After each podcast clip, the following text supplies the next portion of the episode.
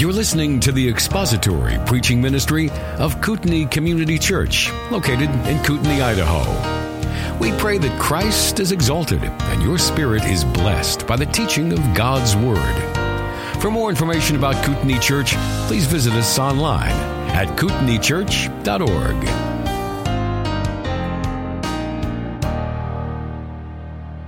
Uh, 1 Peter 1 22 is really the, uh, our scripture for today.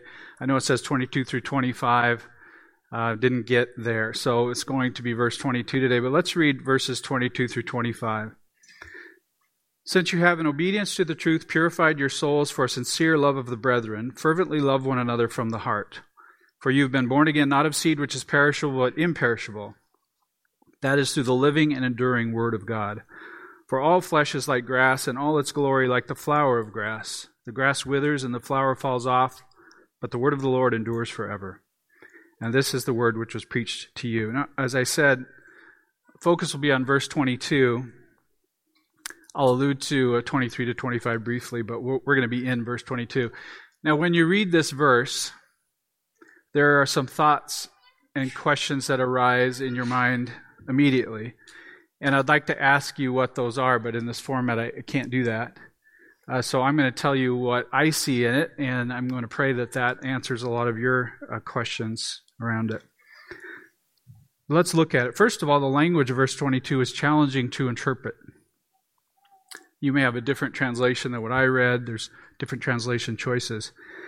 And on first reading, I'm not sure what Peter means by that first phrase. Since you have, in obedience to the truth, purified your souls for a sincere love of the brethren. I'm not sure exactly what that means. I'm especially interested in what purified means here, we'll have to study that whole phrase. Second, the passage is clearly about love, right? You see that twice in verse 22. Apparently, this sincere love of the brethren is something that we have, something we've acquired in some way. I have to understand that opening phrase to see how. But then there's a command this is the fourth and last command of chapter 1 of 1 Peter. There's a command in verse 22. You see that. Fervently love one another from the heart. That's the command. So there's a sense in which we have to make progress from something we possess to something something greater. In both cases, we're commanded to love the same people, one another, or the brethren refers to the same people, our brothers and sisters in Christ, each other. So those are things we have to make connections around. We have to understand all of those things. So we understand what Peter and the Spirit has intended for us to understand from the verse. So that's what we're going to do today. If you like outlines, I have five points and six P's. If you don't like outlines, I have five points and six P's. But you can ignore them. Uh, it's in your bulletin if you have one. If you don't, someone near you does, so you can, I don't know, borrow, steal, barter, share. I guess would be better in the context of the verse. Share would be better. Um, so we're going to begin with the purification for love. That's an attempt to understand that opening phrase. Since you have, in obedience to the truth, purified your souls. And then, second, we'll look at the possession of love, the brotherly love that Peter claims that we have for one another. Then we'll look at the progression or the progress of love, see what Peter means by that brotherly love being sincere, then, fourth, we'll examine the command to love. We'll see the pinnacle of love, that, that fervent love for one another from the heart. Then we'll end with two applications. What I'm calling my fifth point, we'll call it 5A and 5B if you like, the, the practice and preservation of love. Okay, so we're, we're going to understand verse 22 as well as we can, certainly as well as I can, and then we'll apply it in a couple of ways at the end. At the heart of the verse lies the command. We're to love one another. We, we don't want to lose track of that. We won't. That's going to be our emphasis. But before we can get to the command, there's a participle phrase that starts the verse. It's hard to translate, hard to interpret. It's one of the fun and challenging things about First Peter. There's a lot of interpretive challenges in there. Peter's language is very sophisticated. It's interesting. It's challenging. And the man absolutely loves participles. This book is full of them. Now, a lot of kids know what participles are. By the time we become adults, we generally have forgotten. The verb translated part, uh, purified there is a perfect participle in the original language. So we would more literally, literally translate it as having purified. That's a perfect participle. Usually starts with having in English, having done something, and then the rest of the sentence. So, having purified your souls. ESV, for example, has it that way having purified your souls by your obedience to the truth. So, a perfect participle refers to something that has been done in the past, something that happened in the past that has ongoing effects. So, we have purified our souls. Having purified our souls, we now have purified souls. That's right. It's something that has happened to us in the past and has uh, changed something about us, and that's still with us. So that's our first point the purification to love. But what does it mean? What does it mean that we have purified our souls? What did we, what did we do? We're given a couple clues in Peter's statement. The purification of our souls was done in obedience or by obedience to the truth. So whatever it means, it has to be connected to that. The other clue is it was done, uh, or we have, uh, it was done for or unto sincere brotherly love. Okay, we have those clues, but what does it what does it mean? Now it's interpreted in at least two ways. Uh, both of them are good, God glorifying interpretations of the text. Okay. I think one of them does a better job of paying attention to the subject here. I think it is more true to the way the word is used in the in the scripture elsewhere. And I think it's better connected to the, the immediate context of chapter 1, and particularly the other commands. So, the first interpretation, the one I'm going to disagree with mildly, is that the purification of the soul is regeneration or conversion, being made alive in Christ, given repentance and faith. So, in short, this would mean our salvation. Okay? Then, if this interpretation is correct, so if having purified our souls means being saved, then what would, what would be entailed in obedience to the truth? If we were saved in obedience to the truth, what would that truth be that we, we obeyed? It'd be the gospel. Right? The gospel. We live in obedience to that gospel. And there's a lot to like about that interpretation. Obedience is uh, is sometimes used to mean that initial saving faith. We see that a couple times in Romans where it's uh, referred to the obedience of faith. But here are some of the problems that I see with that interpretation. I think it's unlikely. First, look at your verse. Who is said to be doing the purification in the verse? Who's doing it? Us, you, right? The, the readers. So, Peter would, if this is salvation, then Peter would be claiming that we have at least some part in our salvation. That's something that the Bible doesn't support. In fact, look at verse 23. We're born again through the living and enduring Word of God. Uh, in what Cornell read earlier, back in verse 3, says that God has caused us to be born again. All right, so I think that's misplaced. Second, the word for purification of the type we're talking about here, the word that's used doesn't normally mean conversion, it usually means sanctification. The word for purified is hagnizo. It's from hagnos. It's the base for words like pure and purified, purification in your New Testament. It, it's used either to refer to ceremonial purification or to being made more holy, uh, doing, doing the work of sanctification. This is James 4 8. Draw near to God, and he will draw near to you. Cleanse your hands, you sinners, and purify your hearts, you double minded. So that's an act of the person to purify their hearts to, to sanctify themselves. Now, doesn't mean sanctification is solely the work of, of a human, but we strive in sanctification, we participate in it. This word always refers to something a person does to himself. It never refers to something God does to the person. Right? Third is the context. Living a holy life, that's Peter's emphasis. Sanctification is Peter's emphasis. You see that in the immediate context. Be holy in verses 15 and 16. Conduct yourselves in fear in verse 17. So I agree with Grudem. He says in his commentary, this purification then signifies some clear progress in gaining more purity from the moral pollution of sin. So I think you can see what I think is a more reasonable interpretation. Purification isn't salvation here. It isn't conversion and regeneration. It's post conversion growth and moral purity. It's sanctification, progressive sanctification, that process. So then, what would obedience to the truth here mean? We could take it at, at face value. It's plain reading. Obedience to all the truth of God's word. Uh, in particular, the ethical requirements of the, the new covenant, living in obedience to those, to what Paul calls the law of the Spirit or, or the law of Christ. Now, you understand there are laws, there are commands of Scripture that pertain to the believer in the New Testament. Here's one now love one another. Right? You see that? That's a command that pertains to us. So we have commands that we have to follow.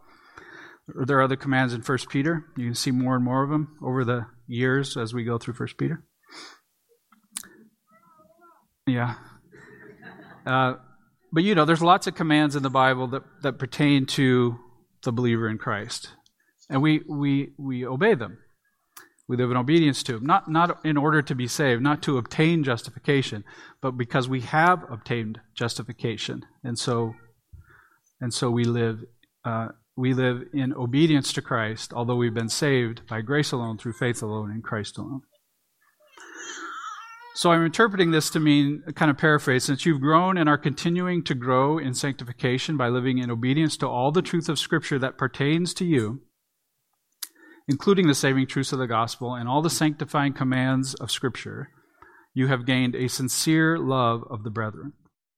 Your sanctification has grown to include a sincere love of the brethren. I think that's what Peter is saying. So I have to take a little bit of step off of 1 Peter to establish a fact so that we don't get confused about, about this. It's one of the key lessons in 1 John, David. Christians, all Christians love one another. Christians love one another. That's a lesson of 1 John. We just do. If you read 1 John, you'll see John does not usually or generally express love for the brethren as a command. He doesn't usually. It's usually as evidence of genuine conversion. He says that Christians love one another. He's not ordinarily commanding Christians to. He does do that. We'll see that here. Uh, but uh, let me give you a, the uh, flavor of the message of love in, in 1 John. This is 310. By this the children of God and the children of the devil are manifested. Everyone who does not do righteousness is not of God, as well as the one who does not love his brother. 1 John 5 1. Listen to this carefully. Everyone who believes that Jesus is the Christ has been born of God. And everyone who loves the one who gives new birth loves also the one who has been born of him. Right? If you are in Christ, having been born of him, you love all who have been born of him. If you love the one who gives the birth. That's his point. Christians love one another. If you, cl- if you claim to be united with Christ, you share in the life of Christ, you, do, you don't have love, you don't have that preferring sacrificial love for those for whom Christ died, you're a liar. That's John's message. Christians love one another. It's just part of the new birth. It's something we possess by virtue of our joint union with Christ. It's a possession of every believer. So that's our second point the possession of love on the part of every Christian for one another. Okay, so you may be thinking through this a little bit. If my understanding of the participle phrase in, Peter is correct, that Peter seems to be contradicting that message of John's, right? You see that? He, if Peter, if Peter is claiming that we've achieved brotherly love through the work of sanctification, purifying our souls by living in obedience to the truth, that's different from what John is saying, that we have brotherly love by virtue of our salvation, our regeneration. Right? So that's the question. Is brotherly love something we have, as John says, or is it something we get over time, as Peter seems to be saying? Is love for the brethren a gift of the Holy Spirit that we acquire as part of our regeneration, or is it something that only happens when we reach a certain point in our sanctification? It's an important question.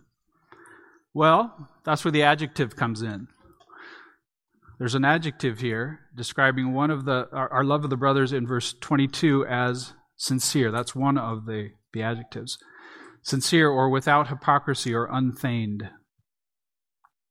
So that word has the alpha, the A, in front of a word meaning hypocrisy. And the word for hypocrisy uh, had its origins in uh, saying lines as an actor in a play. So it's saying this type of love is not like that. It's not just playing a part, it's not just speaking or acting in a way that's inconsistent with your affections. So, this is a love that moves beyond feeling and it's reflected in action, right? Your words and your, your thoughts and your deeds are consistent. All of them feelings of love toward one another. So, this sincere love is not an immediate gift of the Spirit to all believers. This is something that we grow into. This is the progress of love. Our third point. Right? All believers have a preferring, affectionate love for one another. We get that by nature of our conversion, our being united in fellowship with Christ and so with one another. But it's not true that our actions are immediately consistent with those feelings. We have to learn that kind of love. Right? We have love for one another, but we have to learn it. It's true in 1 Peter and in 1 John. So John clearly says that brotherly love is something we gain at regeneration, but he also commands sincere love. Listen to this, 1 John 3, 17 and 18. But whoever has the world's goods and sees his brother in need and closes his heart against him, how does the love of God abide in him? Little children, let us not love with word or with tongue, but in deed and truth. He commands a consistent love, a sincere love, a love that acts in the way that it feels. Right? That's a command from John. We saw a command in what David read uh, this morning in Sunday school. All right? So we're taught that Christians love one another. Christians also are commanded to pursue love in action, to make brotherly love consistent or sincere. All right, so that's that's what's happening. I'm trying to put all this together in my head. So by following, by living in obedience to the, the commands of Scripture, we gain, we grow in sanctification and gain a more sincere form of the love that we all have by virtue of our regeneration. That's the message. Okay, well, that's good. That makes sense, right? But why do we need a command then? If Peter is saying we have accomplished that sincere love of the brethren, then why do we need a command? Why does he tell us to fervently love one another from the heart? Why tell us to do something we're already doing? That would be curious. Well, let's understand exactly what that command is. And this is the heart of this verse. What exactly does this command mean? First point we have to make is a difference in the verbs. There are two verbs translated as love in the verse, two different Greek words. The love of the brothers, and kids, you're thinking, is he ever going to say the word? Get your pencils out because it starts now. And there will be a burst of you putting your little notches on the papers, okay? I don't know how many there are. I just tell you, and we just shortcut the whole thing. But uh, so the two the two verbs, the verb that is uh, translated as brotherly love or the love of the brothers, is that Philadelphia. It comes from phila for or phileo for love and adelphos for brother. The love in the command is that familiar agapao or agape love. So we're assumed to have a sincere version of the one, Philadelphia, and we are commanded to have a fervent agapao that's from the heart. So Peter, and, and Peter more than the other writers of, of Scripture, seems to see a progression in intensity between the two words. To Peter, Philadelphia seems to be less intense, lower than agapao.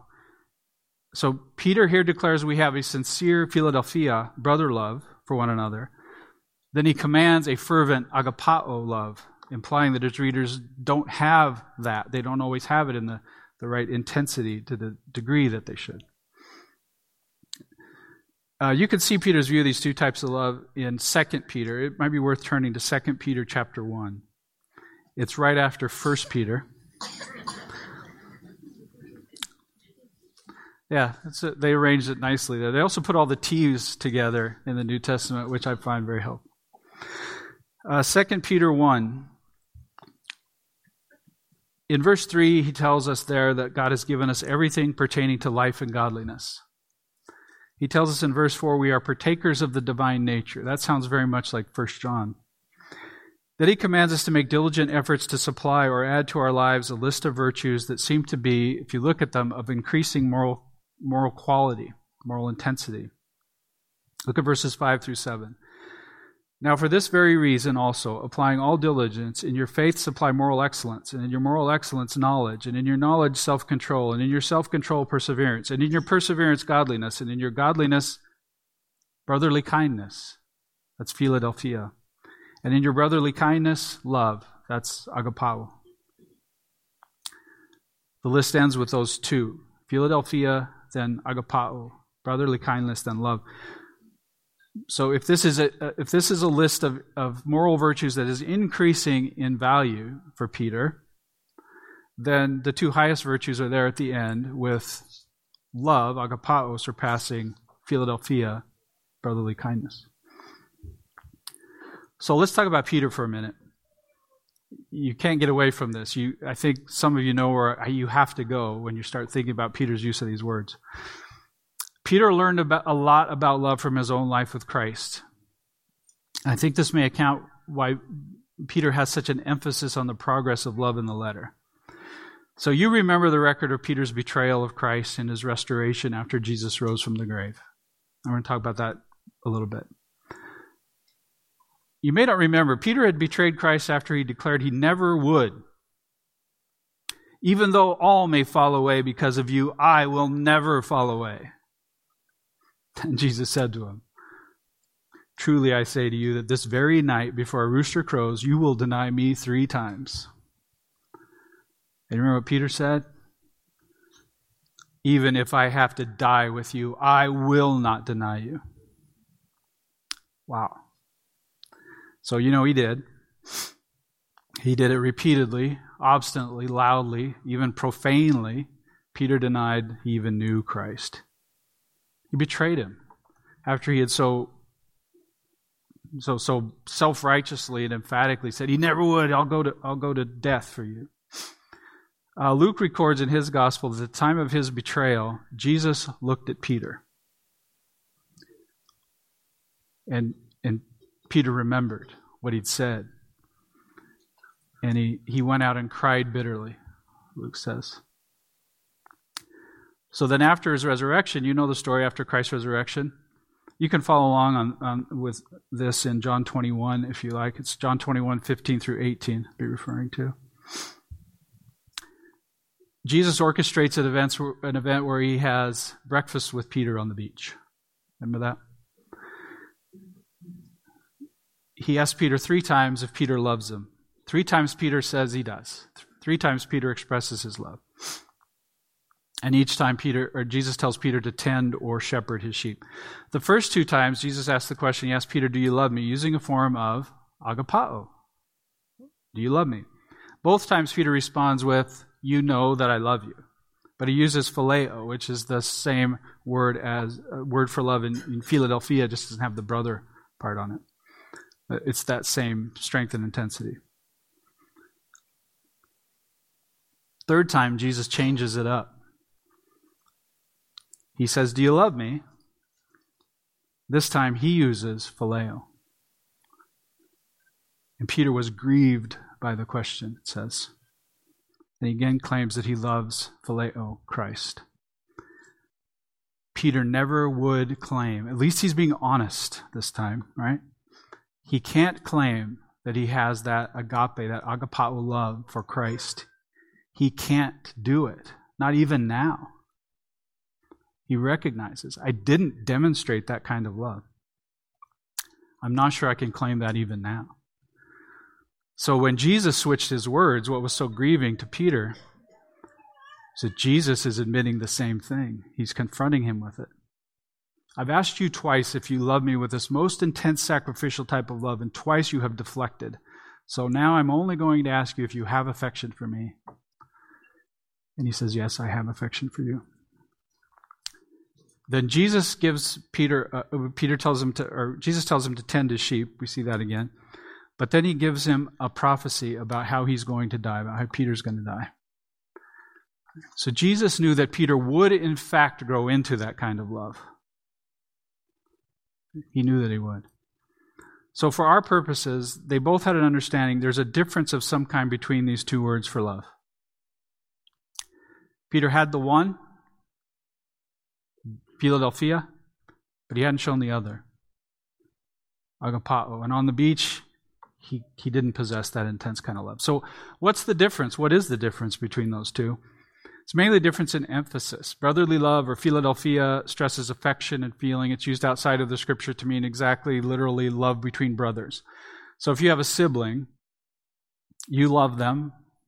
It's kind of natural for you to love them. You may fight with them more than anybody else, but you love them. It's natural for you to have a, a concern for them, an affection for them, an emotional bond. You have each other's back. You can beat each other up, but nobody can, type of, you know. That's natural. Now, when we are when we are united in Christ, that sort of affection is extended to one another, to your brothers and sisters in Christ. That's natural. Agapao love, on the, one, on the other hand, that's different. That places an emphasis on preference, actually esteeming the other more highly than yourself, and on will, determination to, to follow that, that feeling. It doesn't leave out the affection, but it includes and emphasizes decisiveness, this type of love. It's a love that flows from reason and will. Um, so to love this way is to prefer, an easy way to think of it is preferring one another over worldlings and also preferring others even over ourselves. It extends that far. It's to live out preference by action, by sacrifice for one another, putting each other ahead of ourselves, actually thinking that other people are more important than us and acting that out. Uh, Hiebert puts it this way in his commentary in the passage Agape does not make prominent the emotional aspect of Philadelphia. It is rather the love of full intelligence and understanding coupled with corresponding purpose. The love of full intelligence and understanding coupled with corresponding purpose. It is a love of rational goodwill that desires the highest good for the one loved, even at the expense of self. That's a high love. Now, Peter's an interesting case study in love. I think understanding his life helps us understand what he intends here. Peter had to learn love, didn't he? He hadn't loved Christ. Certainly not sincerely. Uh, you, certainly not without hypocrisy. You see the hypocrisy. I will die before I deny you. I don't know who he is, never heard of him. Right? That's hypocrisy. That was Peter's certainly not sincere love, insincere. Jesus had sincere love, didn't he? Jesus was willing to make the sacrifice that Peter needed for his good and for ours. Peter wasn't. So Jesus told Peter at his, restoration, at his restoration to do something. He told him to do that which would be an expression of genuine love by Peter for Christ and for his sheep, for Christ's sheep. He told him to tend the sheep. That's how Peter would demonstrate love. As chief among the apostles, as an elder, his work was to show love for Christ by showing love for the sheep through shepherding, through loving and sacrificial leadership. That was his to be his expression of love. So by the time Peter wrote this, he knew about love. He knew about hypocritical love. He knew a lot about that. He knew about insincere love. He knew also knew now about sincere practical, preferring love. He understood fervent love. He understood love from the heart. He'd seen it. He'd seen it in Christ, and he spent the rest of his life expressing it for his sheep. We see that from the rest of Peter's life. We see it in Acts, we see it here in his letters. Uh, the prophecy of his death and the tradition of how he died, he followed through. So now we can see the content of the command. We can see the progression here. Brotherly love is the possession of all Christians. If you're a believer, you love one another.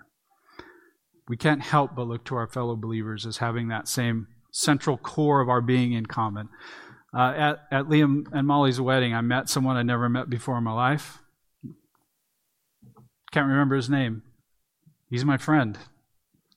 You've experienced that. Somebody you've never met before. You're on a plane, you start talking about, oh, they're believers. You see, maybe you try to share the gospel with them, it doesn't work because they're trying to share it with you, and it doesn't. Right? Immediate friendship, that we all have in common.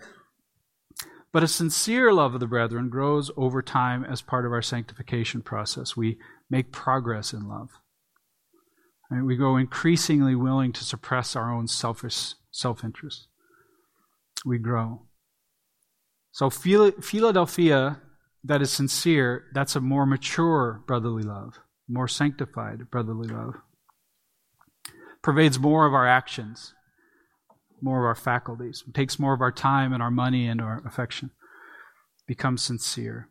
Then, as we continue to grow, we tend toward agapao, and not just a bare or mere agapao. That'd be very similar to a sincere brotherly love. but to a fervent agapao, and one that's from the heart. We're to love fervently and from the heart. Let's look at those words. Fervently. Uh, I was going to bring something, but I forgot to bring it. I was going to bring a bungee cord.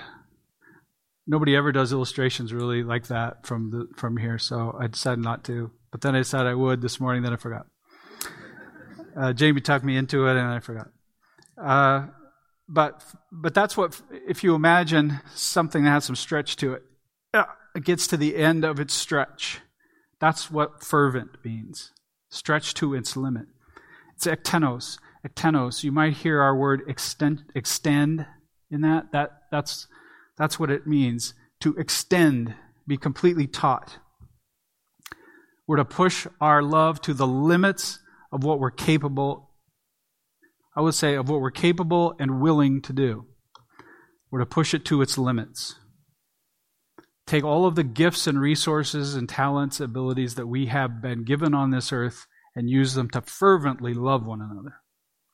That's what Peter's telling us. That word fervently is a strong word. Push it. Push it to the limit. It's said to be from the heart. I need to spend a little time on this because we, we, we think of the heart as the seat of emotions. That's how we speak. We think of the heart as that place of strictly emotion, as opposed to the brain. Right? That's where the intellect and the will and the decisiveness and all of that reside. That's how we think. But that's not how Scripture talks. In Scripture, the heart is not the source of emotional affection only, apart from the intellect or the or reason or will. It includes it does include emotional feelings, affection, but also determination, reason, conviction, the will. It is the word cardia. It does literally mean heart, that organ that pumps blood, but it, it, it has a figurative meaning. And my point is only that the figurative meaning isn't confined to emotion. Loving from the heart doesn't mean with emotional affection only, but the whole mental and moral the whole mental, moral, inner direction of the, of the person. What I think is most easily understood of as the will. We're to love willfully, with resolve, determination, and affection. Right? All of our faculties, our faculties of conscience, decision making, affection, desire, all of that are to be bound up in this love. It's to be comprehensive. So if you put all that together, that's Peter's strongest possible expression of love. It's the pinnacle of love. Right, you see the progression? We go from the brotherly love that we all possess as part of our regeneration to a more sincere brotherly love as we grow and, and are sanctified, as we learn to learn what the, God's word expects of us and we obey his commands. And then we continue on to a fervent love for one another. It's, it's, it's extensive, it's willful, it's sacrificial, it's, it's obvious. That's what he's looking for. Uh, Paul makes exactly the same command in, in a similar way 1 Thessalonians 4 9 and 10. Now, concerning love of the brothers, you have no need for anyone to write to you, for you yourselves are taught by God to love one another. That's that love we all have at regeneration. Love one another. For indeed you do practice it toward all the brothers who are in all Macedonia. They're expressing their love sacrificially. They would they have a sincere love. And Paul tells them, But we urge you, brothers, to excel still more. They haven't reached fervent love for one another from the heart. Right? None of us will ever reach this completely, but this is our this is our objective. This is our command.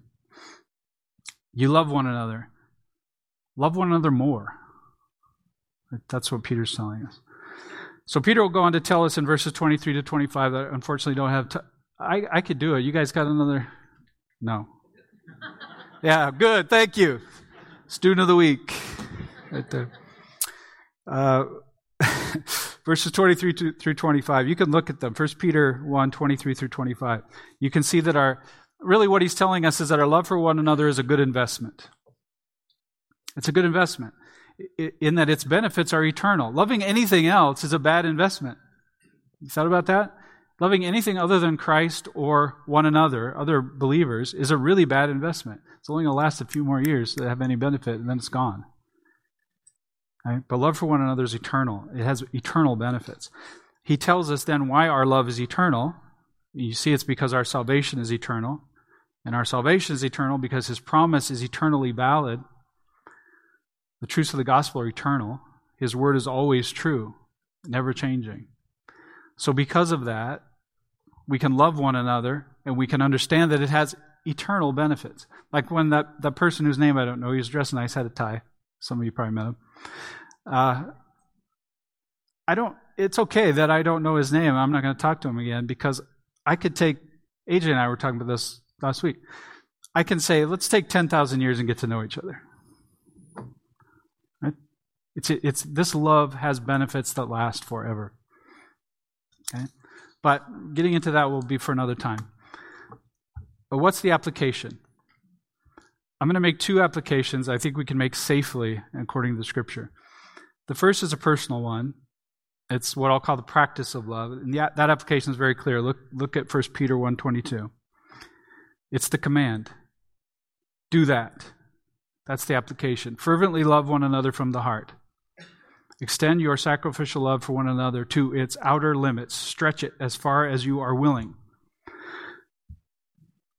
And then grow in your understanding of God's word so that you see the heart of God toward his people, making you more willing. Right? This is that this is a virtuous cycle. You love, you learn, you love more, you learn more. You move towards this fervent love. That's the command. Go and do this. It's the practice of love that's commanded here. Now, Peter gives us more specific application of this later in the book, uh, and this is very brief, way too quick survey of this repetition application. We're told to love the brethren in chapter 2, verse 17. We're told to be like minded, sympathetic, brotherly, tender hearted, and humble in spirit in chapter 3, verse 8. We're told to keep fervent in your love for one another, almost a verbatim repetition in, in chapter 4, verse 8. Then we're told to express our love practically through hospitality. In 4 uh, 9, we're, to, we're told to use our gifts for one another. In 4 10 and 11.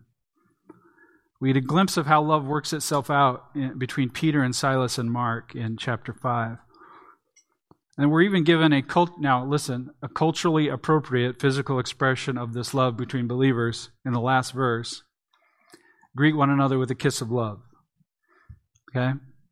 Culturally appropriate in the first century. Not now. Okay? Please. Um, there's there's two people in here that would be okay, but beyond that, you know, and you know who you are. I hope. right? But but love's, love is on Peter's mind from beginning to end. Uh, and I'm never going to get to preach on that last verse, unfortunately, because I'm going to die long before I ever get there. But it, it's a really good verse to preach on. Somebody who else who preach, it's a good verse to preach on. It's good for hermeneutics, helping us understand how literal we ought to be, and so on. Uh, but the point is, Peter Peter talks a lot about love, gives us more specific application. You can see that if you read this book. But I want you to see this love is not burdensome. It's not burdensome. It's sacrificial. It's costly. It can cost you money and time and emotional investment, frustration, awkwardness. It can be really hard work, but it comes from the will.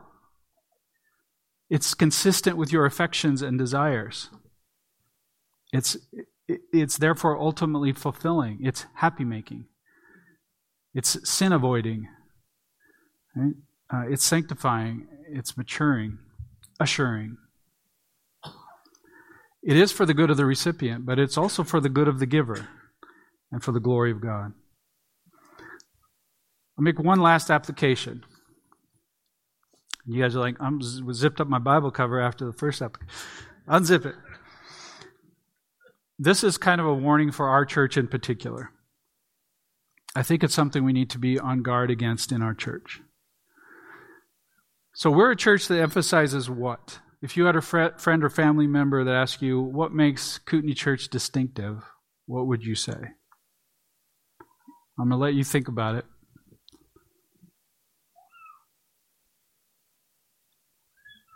Would you say I um, made some guesses. Commitment to biblical sufficiency. Something like that. Would you say a biblical eldership model comes to mind? Commitment to exposition. Reformed soteriology. Would you say things like that? I, I think most likely it'd be along those lines.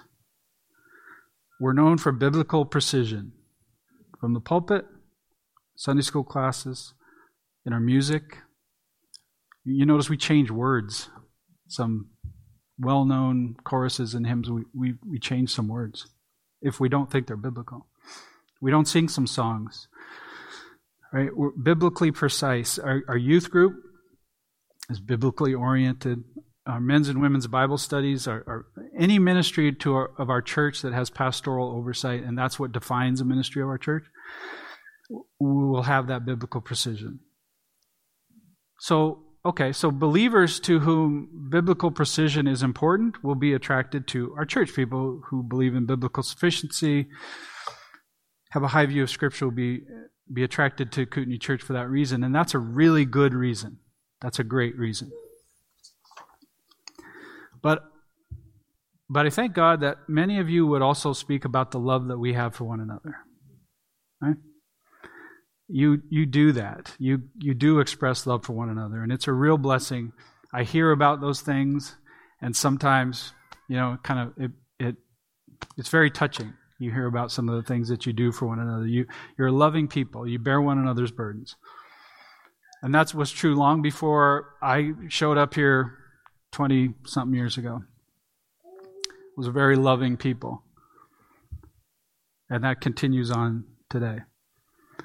Now, were this not so, eldership here would be a tremendous burden. Because right now, at the moment, there's four elders and about 400 of you. That's not fair. right? That's, that would be very, very difficult if you weren't bearing one another's burdens to the degree that you do. So, very thankful for our deacons and for just all of you who, who bear one another's burdens, love one another. But be on guard. Those things are not always held jointly. Okay? Church that insists on doctrinal precision and expresses that affectionate, willful, sacrificial love, that fervent love for one another from the heart, that's unusual. It's not unique. It shouldn't be unusual at all, but it is. Churches can go off in two ditches, right? Either cold orthodoxy, like the church at Ephesus in Revelation, or that the other ditch, kind of an affectionate, ignorant, tolerant disobedience, like uh, Laodicea and Sardis. I don't see us going the way of Laodicea. I mean, who knows, right? Three generations two generations, things could, who knows. But I don't see us going that direction. But the way of Ephesus is a possibility. If we don't obey the command to fervently love one another from the heart, we have to preserve this love that we have for one another. We have to protect it and maintain it. We have to pass it from one generation to another. We have to organize everything our, our formal activities, our informal activities, programs, uh, your own private fellowship time together, everything around this idea of protecting our love for one another. Because what's the danger? What's the danger? If our determination, our determined obedience to the Word of God, if that makes us enemies of the lost or of one another, if, if, we, if we can't tolerate disagreements over tertiary matters, we'll lose that love. We could lose it. If we, if, uh, you know, this is going to be, oh well. I can still teach Sunday school after this, I think. If we too closely identify with a political party, some political affiliation, or even a nation, there's a danger. We have to we have to live out our lives in love for one another in service. We have to use our gifts. If you have a spiritual gift, you have something you're good at. You have to use it for God's glory, or I pray He'll take it away. Right? God, God calls Himself a moth. He will take away that which you, you use for someone else's glory. He will take it away. I pray that He would. Use your gifts for His glory, use your money for His glory. We have to excel in hospitality and generosity. If we see this hour or this, I don't know how long it's been, if we see this two hours that we get together on Sunday morning, if we think that this is the only activity of the church, that's a grave danger. There's better preachers. right? Today. Uh, but but you know, you could you could sit at home and listen to John. If this is all that this is, right? It isn't. There's a danger. We we don't want that love that we have for one another to grow cold, but it could. So we have to protect it. So may we remain true to Christ in every way. In doctrinal precision, in, in ethical purity and consistency, including the doctrine of love, the command to love, to increasingly love one another fervently and from the heart. Thank you for listening to the latest podcast from Kootenai Church.